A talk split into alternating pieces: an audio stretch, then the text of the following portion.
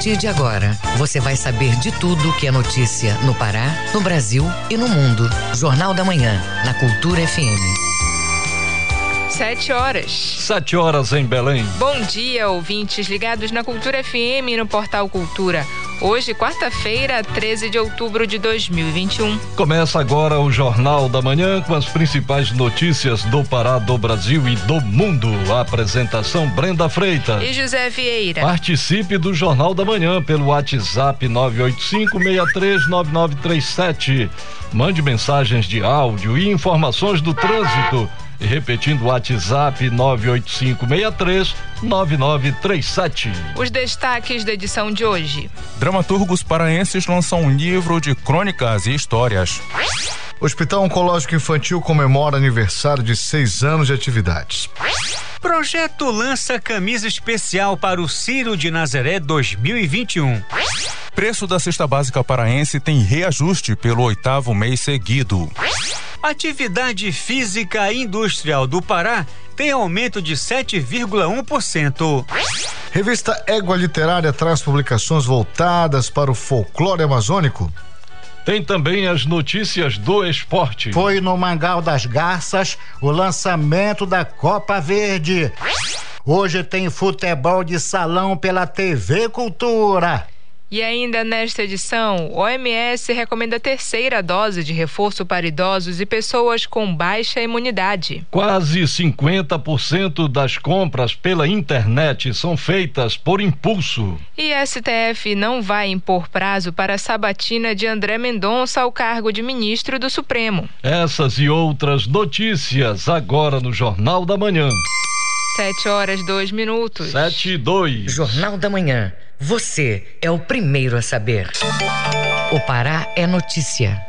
Moradores de Cachoeira do Arari, no arquipélago do Marajó, continuam a receber a vacinação contra a covid dezenove. Pessoas e jovens vão ser imunizados hoje, como informa o repórter Adelson Vale. Em Cachoeira do Arari, as secretarias de saúde e educação da cidade estão trabalhando juntas na campanha de vacinação contra a covid dezenove. Hoje estarão recebendo a primeira dose do imunizante crianças e jovens na faixa etária de doze a dezessete anos. Para esse grupo prioritário serão disponibilizadas trezentas doses de vacina. A aplicação acontecerá no prédio da Câmara de Vereadores da cidade no horário de oito e trinta às doze horas. É obrigatório o uso de máscara, se faz necessário a apresentação de R G ou certidão de nascimento, comprovante de residência, C P F ou cartão do SUS. Os menores devem estar acompanhados de seus responsáveis legais. Crianças e adolescentes, moradores na comunidade de Caracará, foram transportadas às seis horas da manhã por um ônibus escolar que os levou até o local de vacinação para tomarem a primeira dose da vacina contra o coronavírus. De Soure, Adelson Vale, Rede Cultura de Rádio. Praças vão receber novos brinquedos. Vamos saber as notícias de Santarém com o nosso correspondente Miguel Oliveira. Bom dia, Miguel. Bom dia, Brenda. Bom dia, Vieira. Bom dia, ouvinte do Jornal da Manhã. Falamos ao vivo de Santarém. São sete horas, três minutos. Mais de vinte praças públicas vão receber novos brinquedos e equipamentos de ginástica para lazer de crianças em diversos bairros de Santarém.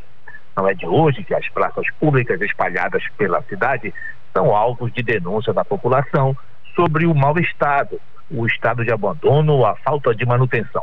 Um problema antigo que tem gerado muitas reclamações dos santarenos, sobretudo de famílias que têm nesses espaços o único local disponível para o lazer dos filhos. Servidores da secretaria responsável pelas praças, em visita técnica aos logradouros públicos, constataram que a maioria dos brinquedos está comprometida e necessita ser substituída com urgência. Em outros, notou-se a ausência de equipamentos voltados para a recreação das crianças. A novidade é que das vinte e uma praças que serão contempladas, três receberão brinquedos adaptados para cadeirantes, garantido com isso o direito à diversão das crianças com deficiência física ou dificuldade de locomoção, que muitas vezes são excluídas das brincadeiras. As praças Barão de Santarém no centro, Praça da Juventude, São Francisco e Praça do Parque da Cidade no bairro Jardim Santarém vão ter brinquedos com acessibilidade. Vieira. Miguel, Sempre há muita apreensão de veículos irregulares no trânsito em Santarém. Qual vai ser o destino desses veículos? Vieira, a Secretaria Municipal de Mobilidade e Trânsito, S M T, vai realizar no próximo dia vinte e oito um leilão com oitenta e oito itens. Os veículos foram apreendidos pela S M T em fiscalização de trânsito e se encontram no parque de retenção da empresa Hangar Multiservice há mais de sessenta dias, sem terem jamais sido procurados por seus proprietários. O leilão será realizado excepcionalmente na modalidade eletrônica no endereço w w w ponto norte leilões ponto com ponto b r, em cumprimento aos protocolos de biossegurança de combate e prevenção à covid dezenove. Vieira, a visitação pública dos veículos destinados ao leilão será nos dias vinte e cinco, vinte e seis e vinte e sete deste mês, de oito e meia às cinco da tarde. Para participar do leilão eletrônico, os interessados deverão se cadastrar prévia e gratuitamente em até vinte e quatro horas antes da data do leilão no site, repetindo, w w w ponto norte leilões ponto com ponto b r. De Santarém, Miguel Oliveira, Rede Cultura de Rádio. Muito obrigada, Miguel. Bom dia e bom trabalho. sete horas e seis minutos. sete e seis. Você está ouvindo Jornal da Manhã. O Pará é notícia. Em anúncio feito nas redes sociais, o governador Helder Barbalho informou que o hospital de campanha, que funciona atualmente no Hangar, vai ser desativado neste sábado, dia dezesseis. Desde abril do ano passado, quando entrou em funcionamento, a unidade é referência de atendimento aos casos graves de covid dezenove. O hospital recebeu mais de sete mil e trezentos pacientes desde então. Um memorial em homenagem às vítimas vai ser construído no local, como informa o governador Helder Barbalho. Com a redução das demandas da procura por leitos clínicos e de U T I, hoje nós podemos virar essa página. Mas é fundamental que nós possamos reconhecer a importância deste equipamento, que se transformou numa referência no enfrentamento à covid dezenove. Quero convidar a todos para no próximo sábado, às dezessete horas, nós teremos um grande evento ecumênico para este momento. Este momento de virar a página. O Estado já montou um centro especializado de Covid para continuar dando atenção àqueles que precisem. Mas é hora de virar a página para que, no ano que vem, depois de todo reestruturado, o nosso centro de convenções possa voltar a ser ativado. Sem pressa, respeitando a dor, respeitando tudo que ali ocorreu, mas reestruturando com muita cautela para que nós possamos retomar esta atividade importante da nossa economia, que é a atividade de turismo e de eventos. Por isso, o meu agradecimento, a minha gratidão e a minha homenagem. Lá no Hangar, nós teremos também o início de um grande memorial para que possamos eternamente agradecer e homenagear aqueles que por ali passaram. Na semana de homenagens às crianças, o município de Santa Cruz do Arari, no Marajó, promove diversas atividades lúdicas. Entre as ações que vão envolver as comunidades locais, destaque para brincadeiras e contações de histórias. O evento vai até esta quinta-feira, como informa o correspondente Adelson Vale. No município de Santa Cruz do Arari, a prefeitura da cidade realiza as atividades do projeto social Brincadeira de Criança, com uma programação recheada de brincadeiras, shows, prêmios, distribuição de lanches e apresentações culturais. Todas as ações do Brincadeira de Criança têm como objetivo proporcionar à garotada muita alegria e diversão. O projeto teve início no último domingo, dia dez deste mês, na comunidade de Boa Vista. Dia onze esteve na vila de Genipapo, encerrando no dia quatorze de outubro na vila de Mocões. O projeto social Brincadeira de Criança é desenvolvido em conjunto pelas secretarias municipais de Saúde, Educação, Assistência Social e CRAS, sob a coordenação da Prefeitura da cidade. De Soure, Adelson Vale, Rede Cultura de Rádio. Serviços de cidadania e atendimento social vão ser feitos hoje em Maracanã. Confira este e outros destaques no Giro do Interior com Felipe Feitosa. O programa Cidadania por Todo o Pará vai estar no município de Maracanã nesta quarta-feira, com atendimentos gratuitos nas áreas de assistência, saúde, esporte e cidadania. Os serviços vão estar disponíveis na Escola Professora Taurina Carrera Botelho, de oito da manhã até duas da tarde, e os moradores vão poder fazer emissão de documentos, também encaminhamento para a segunda via da identidade, a identidade jovem, a segunda via do C P F e cartão SUS, além de consultas médicas e outros serviços. A Secretaria Municipal de Saúde de Capanema, também no Nordeste Paraense, fez na semana passada a primeira plenária municipal de saúde, que teve o tema Democracia e Saúde, Saúde como Direito e Consolidação e Financiamento do Sistema Único de Saúde, SUS. O evento teve o objetivo de eleger as entidades que vão compor o Conselho Municipal de Saúde no biênio dois mil e vinte e um a dois mil e vinte e três. O evento ocorreu na Arena Carlos Gomes e teve presença de autoridades municipais e estaduais. Nesta terça-feira, no feriado em Marabá, sudeste paraense, ocorreu uma grande festividade folclórica. O evento foi promovido pela coordenação do Museu Municipal Francisco Coelho. As encenações marcaram a inauguração da Sala das Lendas Regionais. O Palacete Augusto Dias, antiga sede do Poder Legislativo, e hoje abriga o Museu Municipal, foi todo preparado para receber o público para este momento cultural. O evento teve elementos da cultura marabaense, além de personagens do imaginário popular e também elementos folclóricos, a exemplo da Matinta Pereira, o Nego d'Água e outras atrações artísticas e teatrais de Marabá. Felipe Feitosa, Rede Cultura de Rádio. Referência em atendimento oncológico infantil, o Hospital Otávio Lobo comemora durante toda esta semana o aniversário de seis anos de atividades. A programação vai homenagear os colaboradores da unidade e vai trazer um monte de opções lúdicas para os pacientes internados. Confira outros detalhes com o repórter Marcos Aleixo. A comemoração do aniversário de seis anos do Hospital Oncológico Infantil Otávio Lobo vai ter programação diversa, por exemplo, contações de histórias, entrega de brinquedos, apresentação de balé, palhaçaria e Dia da Beleza. O diretor hospitalar do Oncológico Infantil, Fábio Machado, destaca o aperfeiçoamento do corpo clínico para um melhor atendimento dos pacientes. A importância do hospital na região em questão de atendimento está diretamente ligada ao acesso, né? É através da criação do Hospital Oncológico Infantil especializado em oncopediatria, é que se deu abertura, o acesso para a chegada de crianças que estavam em algum lugar com dificuldades, além de favorecer um maior conhecimento à sociedade civil da importância do diagnóstico precoce. O processo de construção do hospital foi um aprendizado contínuo. O Hospital Oncológico Infantil Otávio Lobo, principal referência no tratamento oncológico infanto-juvenil na região norte do Brasil. As paredes do hospital receberam uma decoração especial para celebrar o Círio de Nazaré. Colaboradores de diferentes áreas vão receber homenagens da direção do hospital. O diretor Fábio Machado destaca a importância no atendimento às crianças que necessitam de cuidados oncológicos. Estimulando sempre o trabalho em equipe e transferência da informação, de um com maior conhecimento ao outro com menor expertise, fazendo assim com que a instituição crescesse de forma homogênea, sempre visando a melhoria contínua na busca do cuidado seguro.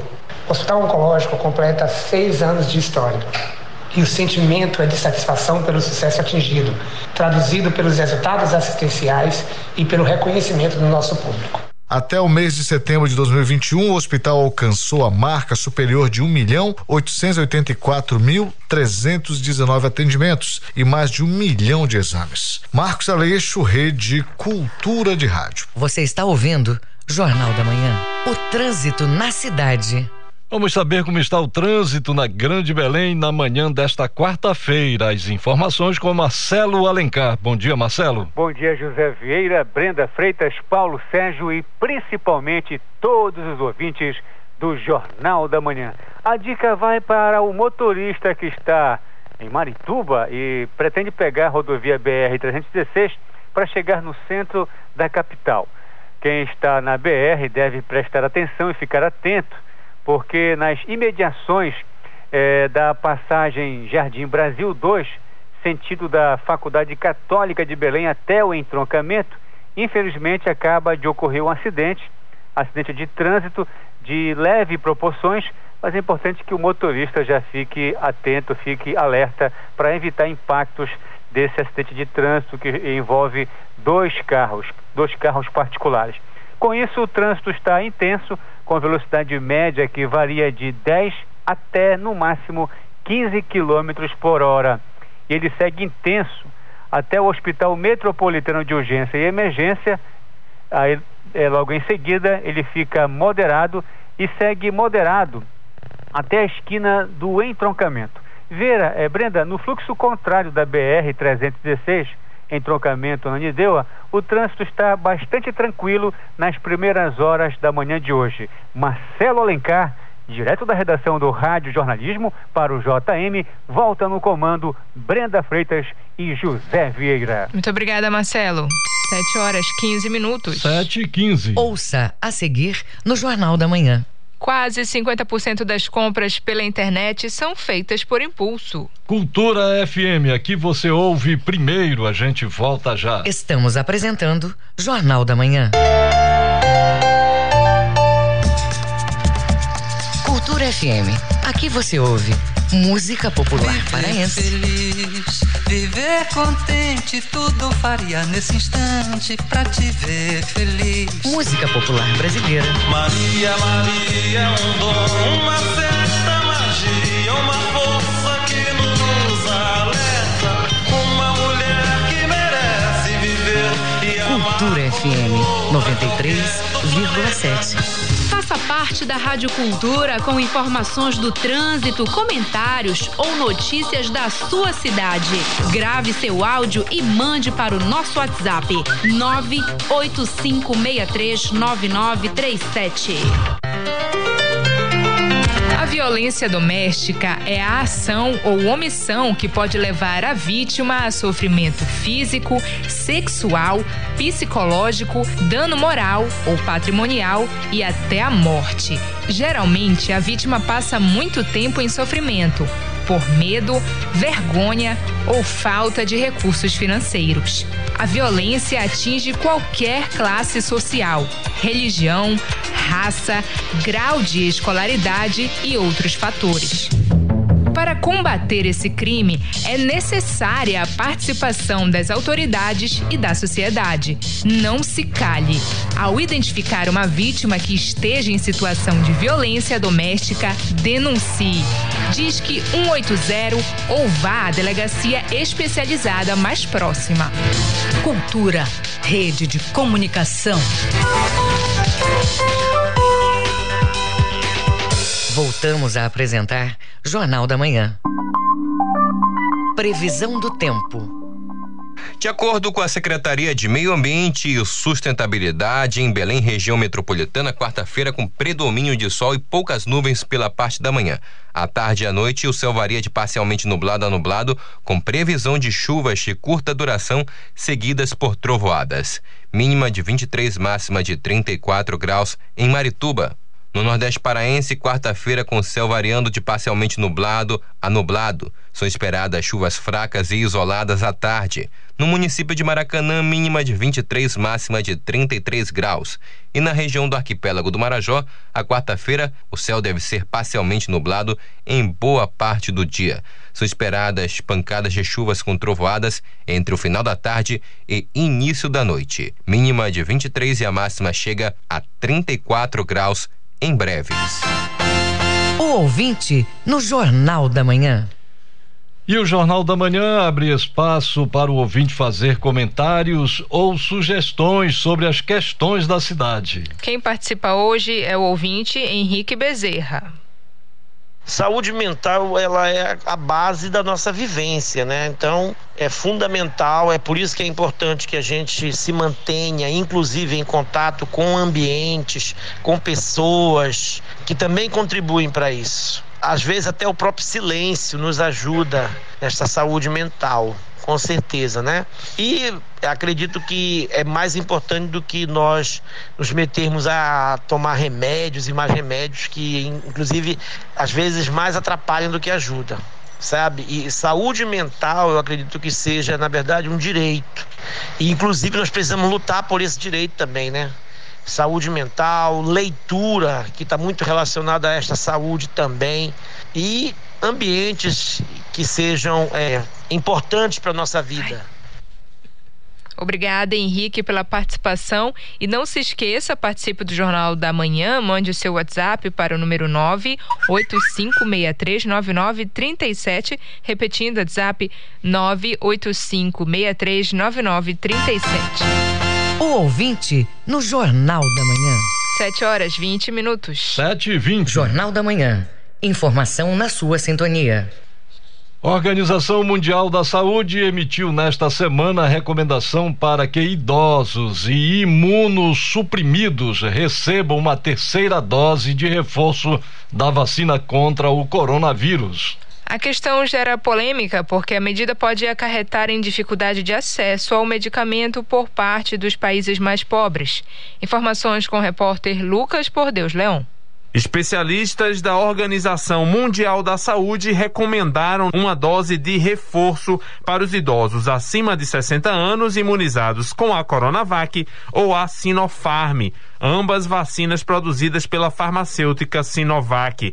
Já para os imunossuprimidos que têm alguma deficiência no sistema imunológico, a O M S recomendou uma dose adicional, independente do imunizante utilizado. A nova recomendação partiu do chamado Grupo Consultivo de Especialistas em Imunização da O M S, que emite pareceres e recomendações sobre vacinas. Este é o primeiro documento da organização recomendando dose de reforço para grupos ou vacinas específicas. Até então, a O M S evitou recomendar a dose adicional, argumentando que isso poderia aumentar ainda mais a desigualdade no acesso às vacinas entre os países. Segundo a O M S, os países de alta renda aplicaram, em média, trinta e cinco vezes mais vacinas contra a covid dezenove do que os países de baixa renda. A situação mais grave é a de países da África, que até o momento só imunizaram três por cento da população. No Brasil,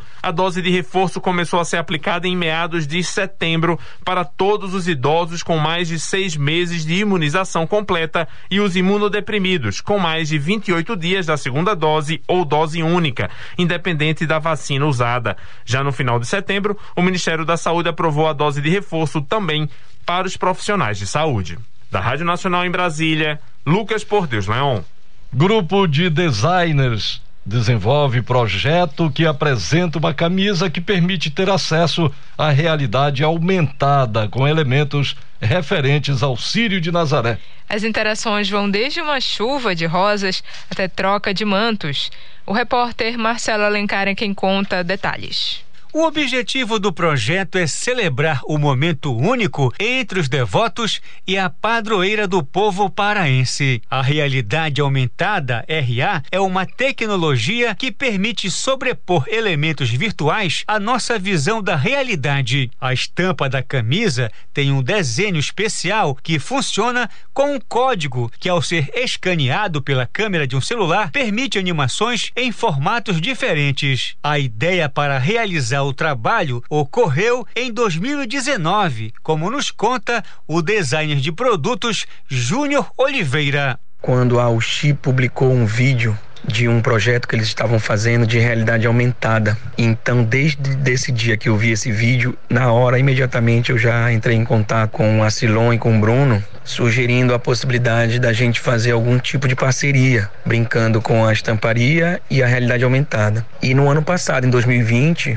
nós chegamos a reunir em meio à pandemia ali, para tentar executar o projeto. O equipamento também utiliza os filtros oferecidos no Instagram e no Facebook. Além disso, quando uma pessoa toca na tela do celular, os filtros promovem uma interatividade, como, por exemplo, uma chuva de rosas e troca de mantos.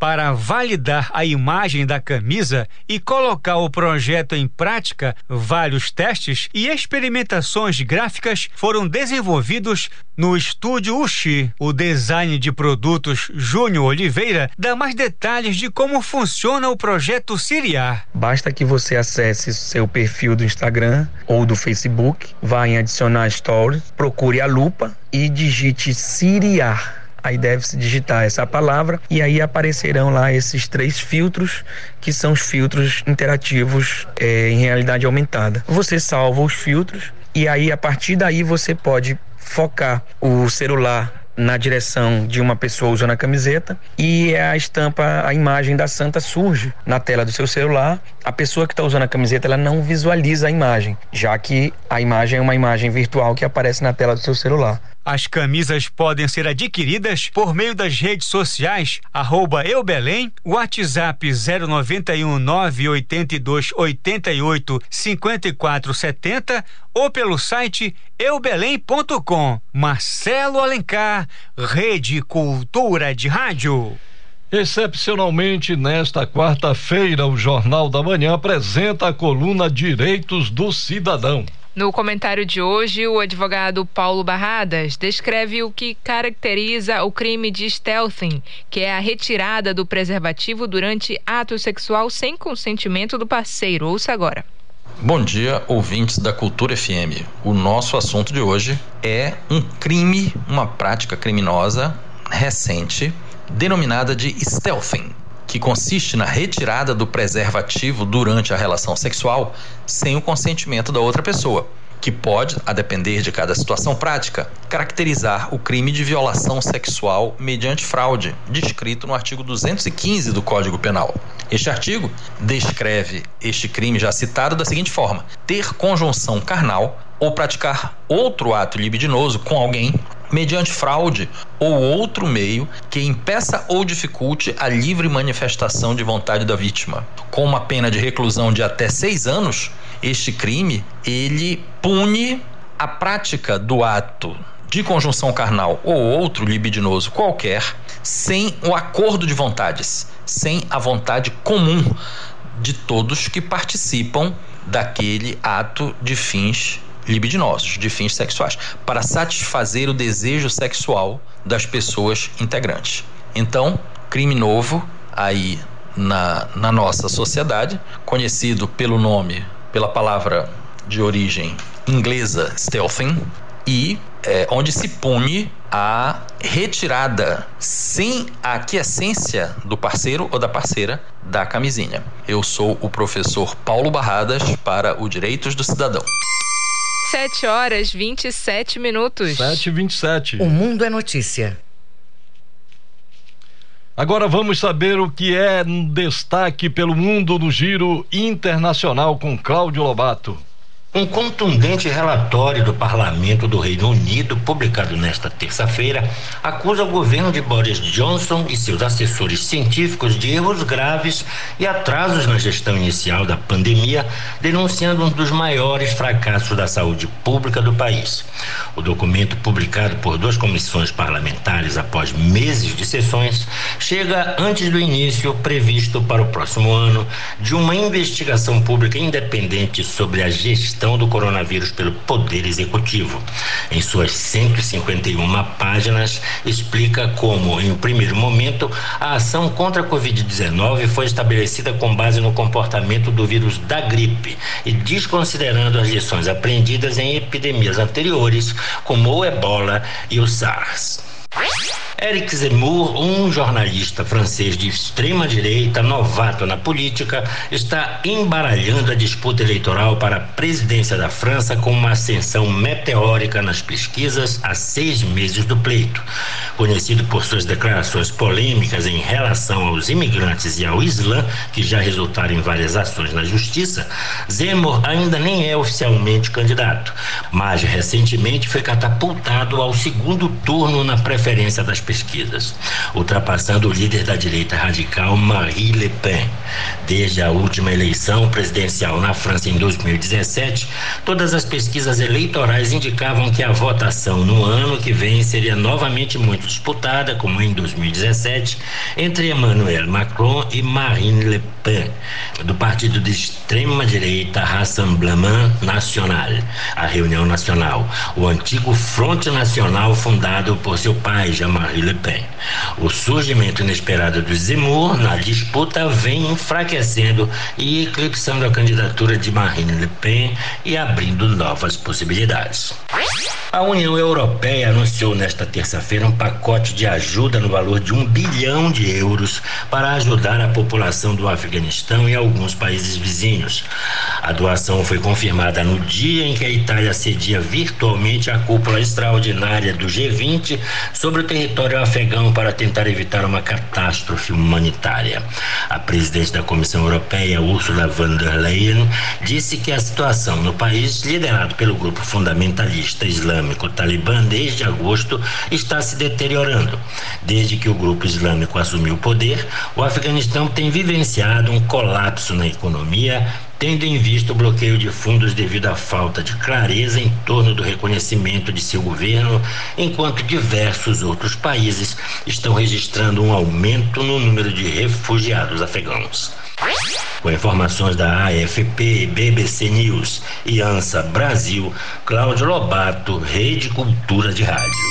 sete horas e trinta minutos. sete e trinta. Ouça a seguir no Jornal da Manhã. Copa Verde é lançada em Belém. Cultura F M, aqui você ouve primeiro. A gente volta já. Estamos apresentando Jornal da Manhã. Z Y D duzentos e trinta e três, noventa e três vírgula sete megahertz. Rádio Cultura F M, uma emissora da Rede Cultura de Comunicação. Fundação Paraense de Radiodifusão. Rua dos Pariquis, três três um oito.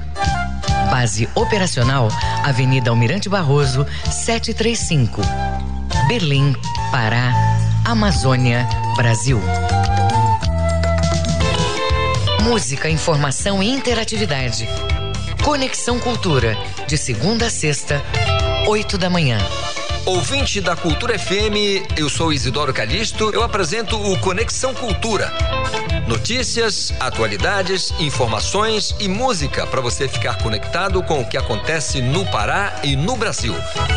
Não perca de segunda a sexta-feira, das oito às dez da manhã. Conexão Cultura. Voltamos a apresentar Jornal da Manhã. Tábuas de marés. De acordo com a Secretaria de Meio Ambiente e Sustentabilidade, em Belém a maré desce às onze e trinta e nove da manhã, ela enche às cinco e treze da tarde e a segunda baixa-mar do dia está prevista para onze e nove da noite. Em Salinópolis, Nordeste Paraense, maré baixa agora, pré-amar ao meio-dia e quarenta e nove minutos e a segunda vazante do dia ocorre às sete e nove da noite. E no porto da Vila do Conde, em Barcarena, a maré desce logo mais ao meio-dia e trinta e um minutos e volta a encher às cinco e quarenta e sete da tarde. sete horas e trinta e dois minutos. sete e trinta e dois. Esporte. Foi no Mangal das Garças o lançamento da Copa Verde. Oito, jo- oito jogos abrem hoje a competição em jogo único. Alexandre Santos. Nós começamos com o futsal. Hoje a bola rola pela T V Cultura. Manuel dos Santos Alves. Até agora, a T V Cultura do Pará já transmitiu jogos de três polos do Campeonato Paraense de Futsal da categoria principal: Polo Metropolitano, Polo Sudeste e Polo do Baixo Tocantins.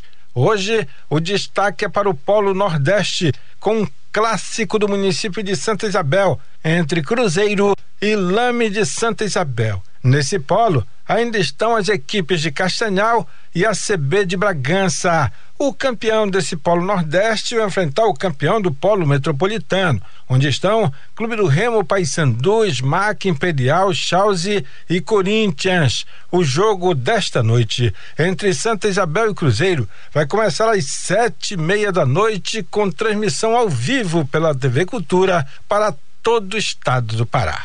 Manuel Alves para a Rede Cultura de Rádio. Copa Verde, a oitava edição teve o seu lançamento ontem à noite no Mangal das Garças, com a presença do governador do estado, Helder Barbalho, o presidente da C B F, Confederação Brasileira de Futebol, Edinaldo Rodrigues, comentou sobre a competição e garantiu a transmissão pela T V Cultura. Satisfeito em estar aqui em Belém.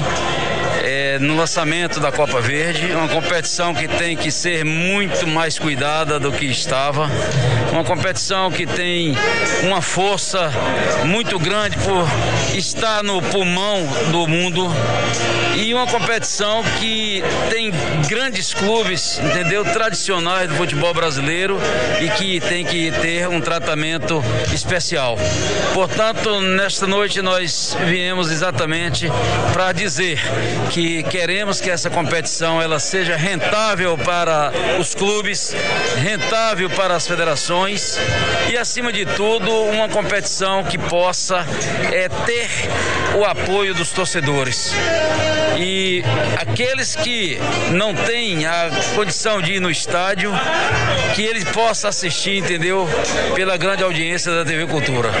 A C B F vai estar estendendo o contrato para que possa acontecer essas transmissões, porque a gente entende que a audiência que a T V Cultura coloca e a qualidade da produção é, de todos os eventos vai dar ao torcedor uma condição de comodamente aquele que não tem a condição de ir no estádio, que ele possa assistir, entendeu? E mais visibilidade para a competição, que a gente quer que doravante seja uma competição de sucesso e que possa canalizar receitas para clubes e federações. Premiação de cento e cinquenta mil ao campeão, além de um carro da marca Fiat. O vice-campeão também leva um carro e cem mil reais. O campeão ganha vaga na terceira fase da Copa do Brasil do próximo ano e mais a premiação da C B F de dois milhões e quinhentos mil reais. Hoje, seis partidas abrirão a competição. O Castanhal, ao comando do técnico Cacaio, enfrenta às quatro horas da tarde lá em Manaus a equipe do Fart Clube.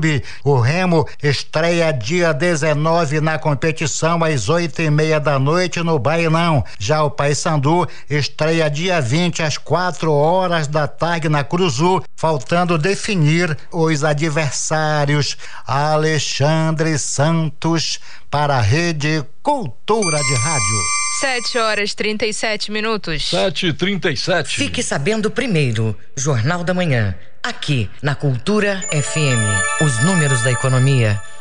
Pesquisa nacional da cesta básica efetuada pelo DIEESE Pará aponta que o preço dos alimentos no estado continua em alta. Em setembro, a cesta básica teve encarecimento pelo oitavo mês consecutivo. As informações com o repórter João Paulo Seabra. No mês passado, a alimentação básica dos paraenses comprometeu para a aquisição mais da metade do salário mínimo de mil e cem reais que está vigente no país. No mesmo período, das dezessete capitais pesquisadas, onze apresentaram aumentos de preços no valor total da cesta e nas seis restantes, os preços diminuíram. O técnico do DIEESE Pará, Everson Costa, comenta as principais causas para os reajustes. Seus produtos vêm em mais da metade de fora, de outros estados. Não temos produção suficiente para tudo aqui. Dependendo de outros estados, também vamos depender de fretes mais caros, vamos ter aí a variação climática, muito frio ou muito calor pode interferir na produção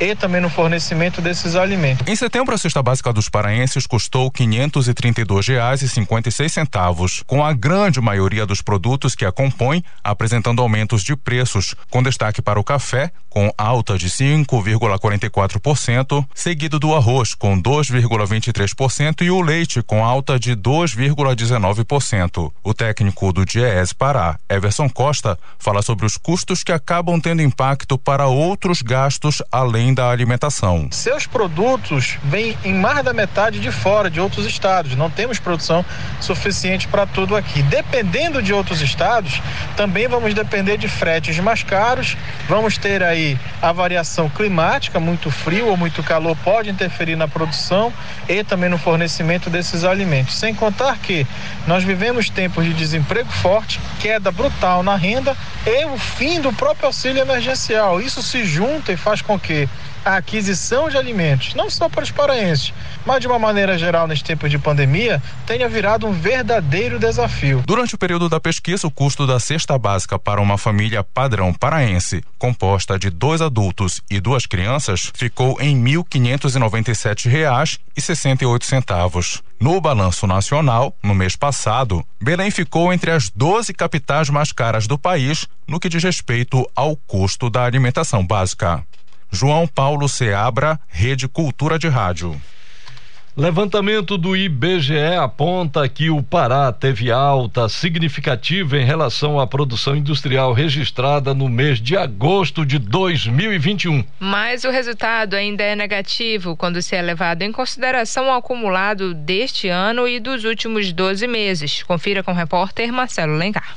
A produção física da indústria regional do Pará teve um acréscimo de sete vírgula um por cento do mês de julho para o mês de agosto de dois mil e vinte e um. É o que aponta a pesquisa industrial mensal regional do Instituto Brasileiro de Geografia e Estatística I B G E. Na comparação do saldo positivo do Pará com o comportamento industrial no Brasil, o estudo revela uma diferença, como explica o analista do I B G E, Luiz Cláudio Martins. No Brasil, houve queda né, da produção física industrial, quando comparado agosto com julho, de zero vírgula um por cento.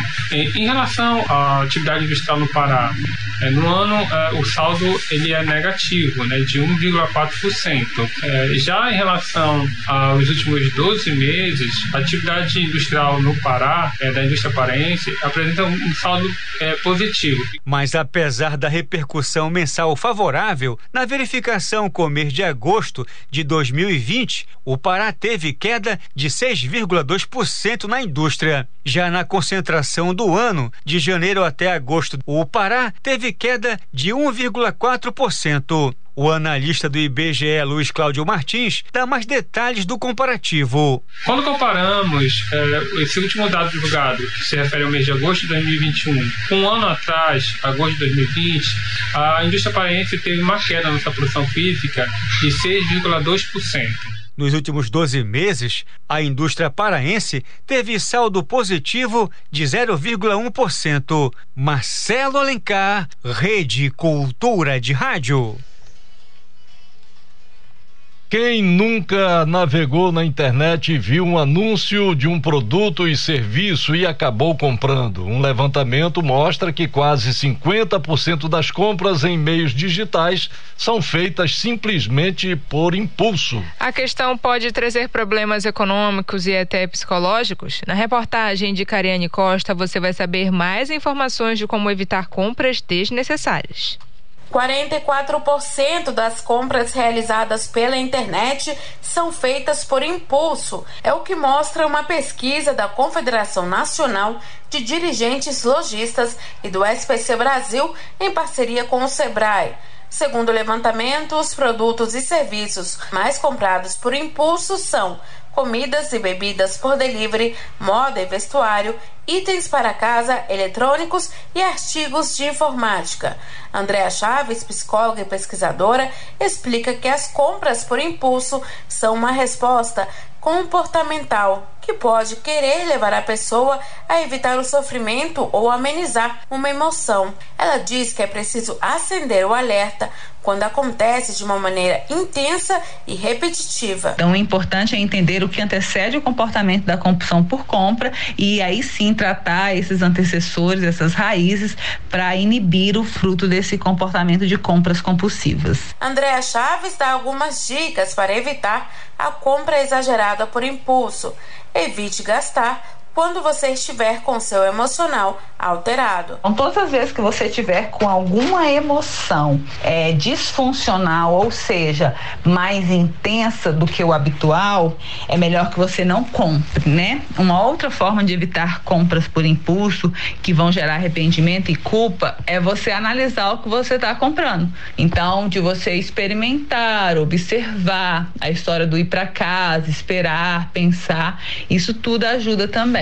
Outro fator é que muitas vezes a compra por impulso vem acompanhada por um sentimento de arrependimento e culpa, que pode gerar decepção e tristeza, além de causar sérios prejuízos financeiros. Por isso, é importante planejar suas compras e, claro, pesquisar sempre o menor preço. A pesquisa da Confederação Nacional Lojistas aponta que noventa e oito por cento dos consumidores também costumam fazer pesquisa de preço antes de definir uma compra pela internet. As pesquisas ocorrem principalmente quando vão comprar celulares, eletrodomésticos e eletrônicos. Da Rádio Nacional em Brasília, Cariane Costa.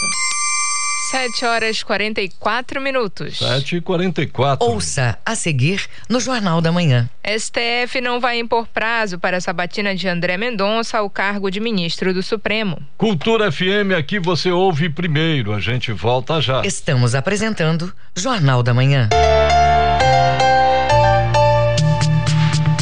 A sigla L G B T Q I A mais, usada no mundo todo, não é só um aglomerado de letras. Representa a união de uma comunidade. São homoafetivos, bissexuais, transgêneros, travestis, queer, intersexuais e assexuais. O sinal de mais representa quem não se identifica com nenhuma vertente. No Brasil, a homofobia é crime. Levante a bandeira do respeito representada pelo arco-íris. Denuncie casos de homofobia pelo Disque cem ou vá à delegacia da sua cidade. Cultura, rede de comunicação. Música, informação e interatividade. Conexão Cultura, de segunda a sexta, oito da manhã. Ouvinte da Cultura F M, eu sou Isidoro Calixto, eu apresento o Conexão Cultura. Notícias, atualidades, informações e música para você ficar conectado com o que acontece no Pará e no Brasil. Não perca de segunda a sexta-feira, das oito às dez da manhã. Conexão Cultura.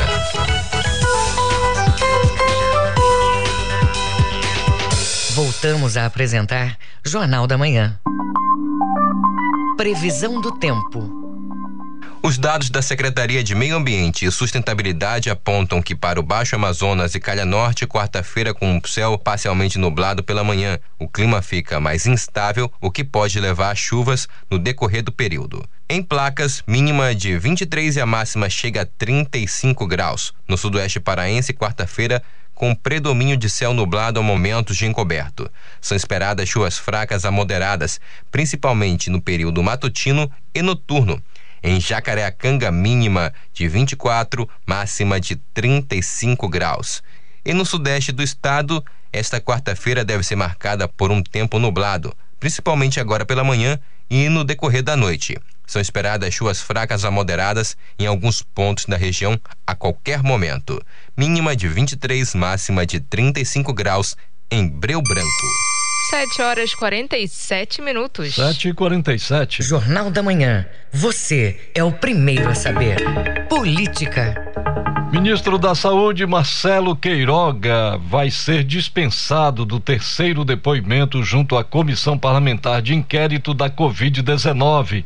As informações com o repórter Diego Cigales. A C P I da covid dezenove no Senado Federal deve ouvir o médico Carlos Carvalho e não mais o ministro da Saúde, Marcelo Queiroga. A afirmação foi feita pelo presidente da Comissão Parlamentar de Inquérito, senador Omar Aziz, do P S D do Amazonas, durante entrevista concedida à emissora Globo News nesta terça-feira.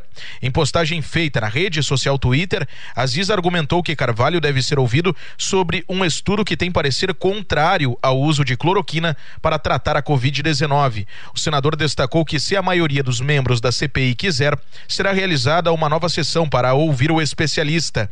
Na segunda-feira, porém, na mesma rede social, Aziz havia escrito que o terceiro depoimento de Queiroga à C P I era muito importante. Uma reunião entre os membros da comissão deve ter definições sobre as sessões finais da C P I da covid dezenove no Senado Federal. A votação do relatório final da C P I está prevista para ser realizada na próxima semana. Agência Rádio Web, com informações de Brasília, Diego Cigales. Supremo Tribunal Federal decide que não vai obrigar a presidência do Senado a fazer sabatina junto a André Mendonça, indicado a uma das cadeiras junto ao Supremo pelo presidente Jair Bolsonaro. Mendonça foi apresentado em julho deste ano, por enquanto não há prazo para apreciação da candidatura. Informações com o repórter Alain Barbosa. O ministro do Supremo Tribunal Federal, Ricardo Lewandowski, rejeitou o pedido feito por parlamentares para que Davi Alcolumbre fosse obrigado a marcar a sabatina de André Mendonça, indicado do presidente Jair Bolsonaro a uma vaga no S T F. Alcolumbre é presidente da Comissão de Constituição e Justiça do Senado e Lewandowski disse que não seria correta a interferência do judiciário em um tema interno do legislativo. André Mendonça aguarda a sabatina desde julho e a demora se deve à resistência de Alcolumbre e de parte dos senadores. No Guarujá, onde passa o feriado, o presidente Bolsonaro declarou que se Alcolumbre quer indicar ministros do S T F, que se candidate à presidência da República no ano que vem. A indicação é minha. Se ele quer indicar alguém para o Supremo, ele pode indicar dois. Ele se candidata a presidente no ano que vem. No primeiro semestre de vinte e três, tem duas vagas para o Supremo, ele indica dois para o Supremo. O nome de André Mendonça é apoiado por líderes religiosos que pressionam para que o indicado seja aprovado pelos senadores. No entanto, parlamentares do Centrão, incluindo alguns ministros de Bolsonaro, defendem a indicação do também evangélico Alexandre Cordeiro de Macedo, presidente do Conselho Administrativo de Defesa Econômica, o C A D. O nome dele é defendido pelos ministros Ciro Nogueira, da Casa Civil, por Flávia Arruda, da Secretaria de Governo, e Fábio Faria, ministro das Comunicações. Um jantar para articular o nome de Alexandre Cordeiro contou até com a presença de Renan Calheiros, relator da C P I da Covid no Senado Federal e um dos principais opositores de Bolsonaro. Outro nome defendido por senadores é o do Procurador-Geral da República, Augusto Aras, que já foi descartado por Bolsonaro devido ao compromisso dele em indicar alguém terrivelmente evangélico. E este não é o caso de Aras. Agência Rádio Web de Brasília, Alain Barbosa.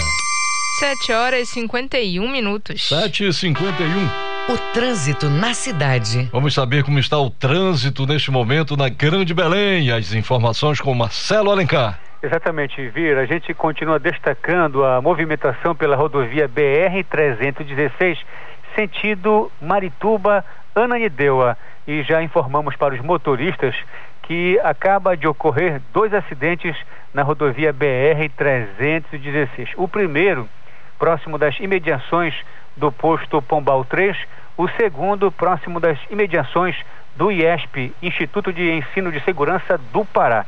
Os motoristas precisam redobrar a atenção quando passar próximo a estes locais. Em virtude dos acidentes, o trânsito está intenso, com velocidade média que varia no máximo de cinco até onze quilômetros por hora e vai seguindo assim até a esquina é, do mercado é, municipal de Ananindeua. Logo em seguida ele fica moderado e, e segue assim até a Avenida Independência. Depois ele já fica parado, travado, com velocidade média que varia no máximo de cinco até nove quilômetros por hora e vai seguindo travado até ah, o Ministério Público do Estado do Pará, na rodovia B R trezentos e dezesseis. Logo em seguida, ele fica moderado até a esquina do entroncamento. A gente chama também a atenção dos motoristas que pensam em pegar a Marquês de Herval, eh, ali próximo das imediações da Mauriti, o semáforo que fica na Marquês de Herval, esquina com a Mauriti, está no pane.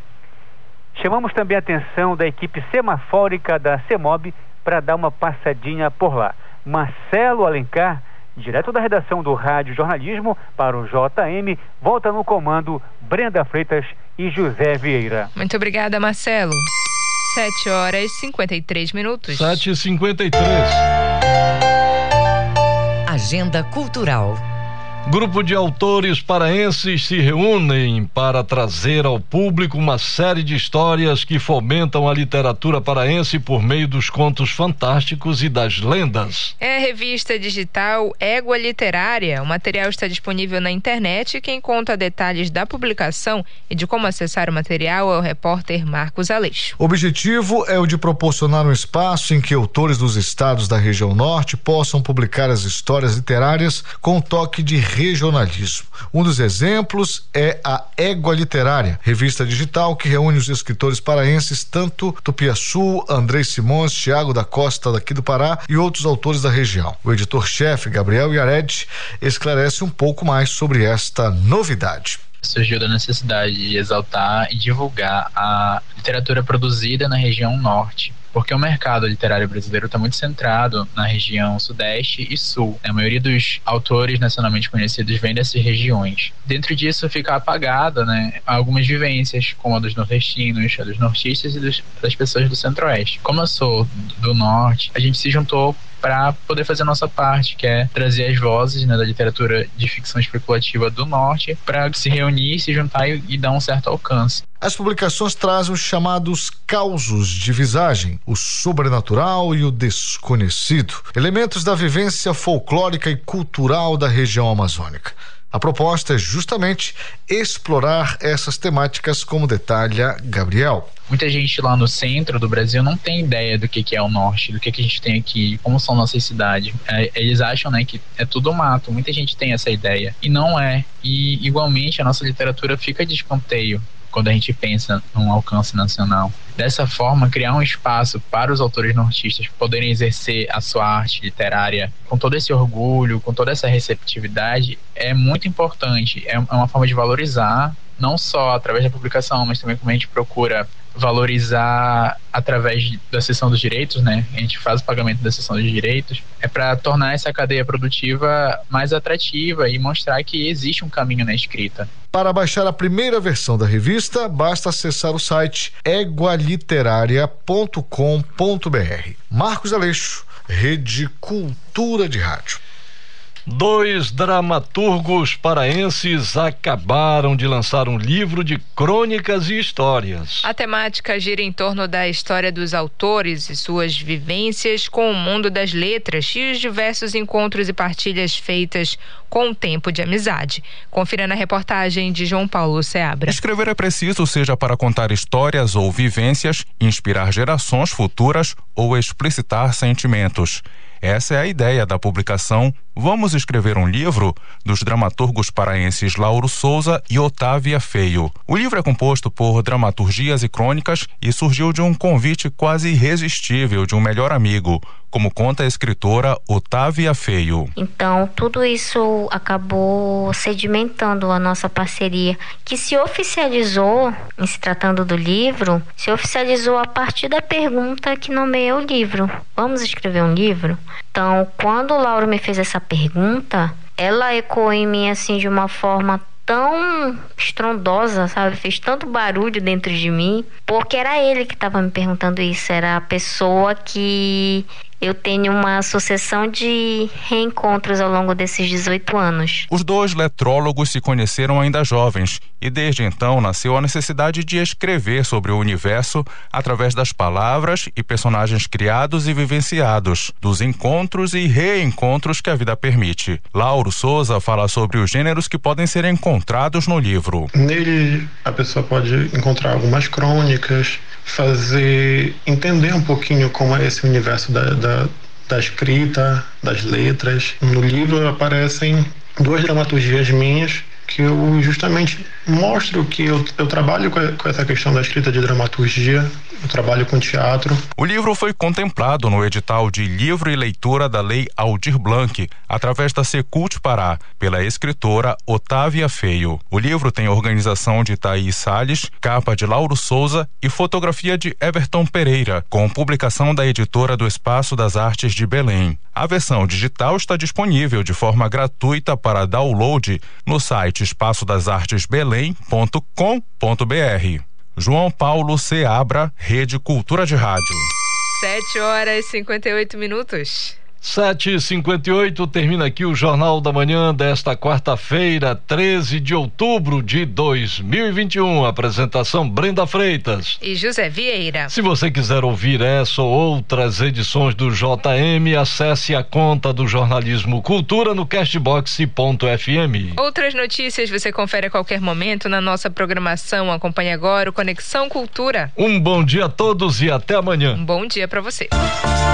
O Jornal da Manhã é uma realização da Central Cultura de Jornalismo.